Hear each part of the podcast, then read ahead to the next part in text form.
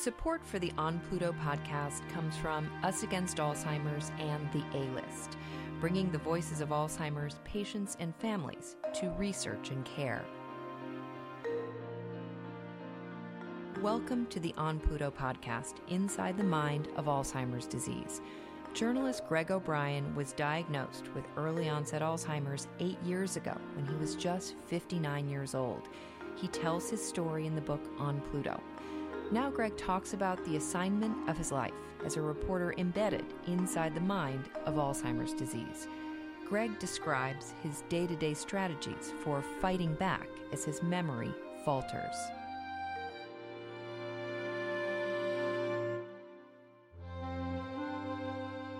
Well, my strategies are a lot are, are at different levels um, because there are times when um, my short-term memory can be gone in 30 seconds. The long term is okay. So I have to write down everything.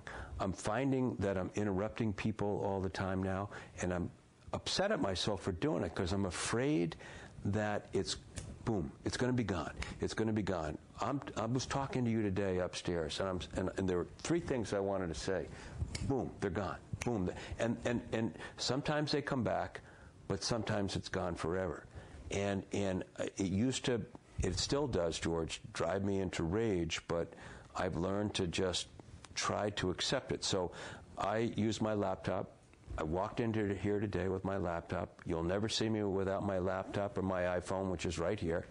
I write everything down. I email myself all the time uh, because in the moment um, I'm afraid, and, and, and I have a good um, group of friends who will email me and remind me and prompt me.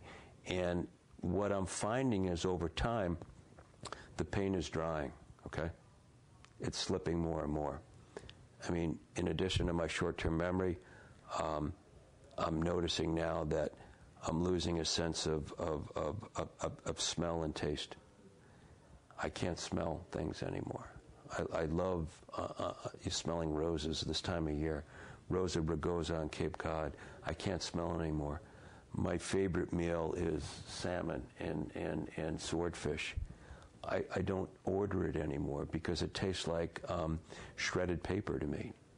And I'll, I'll eat salads. And, and it's, it's, it's, it's a death in a thousand cuts. It's like the demons are saying, We're coming for you. And I'm saying, Screw you. You know, I ain't giving up to you.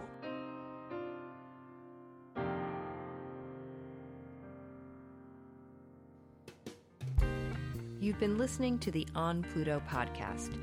In your own words, what coping strategies can you share? Let us know by visiting onplutopodcast.org.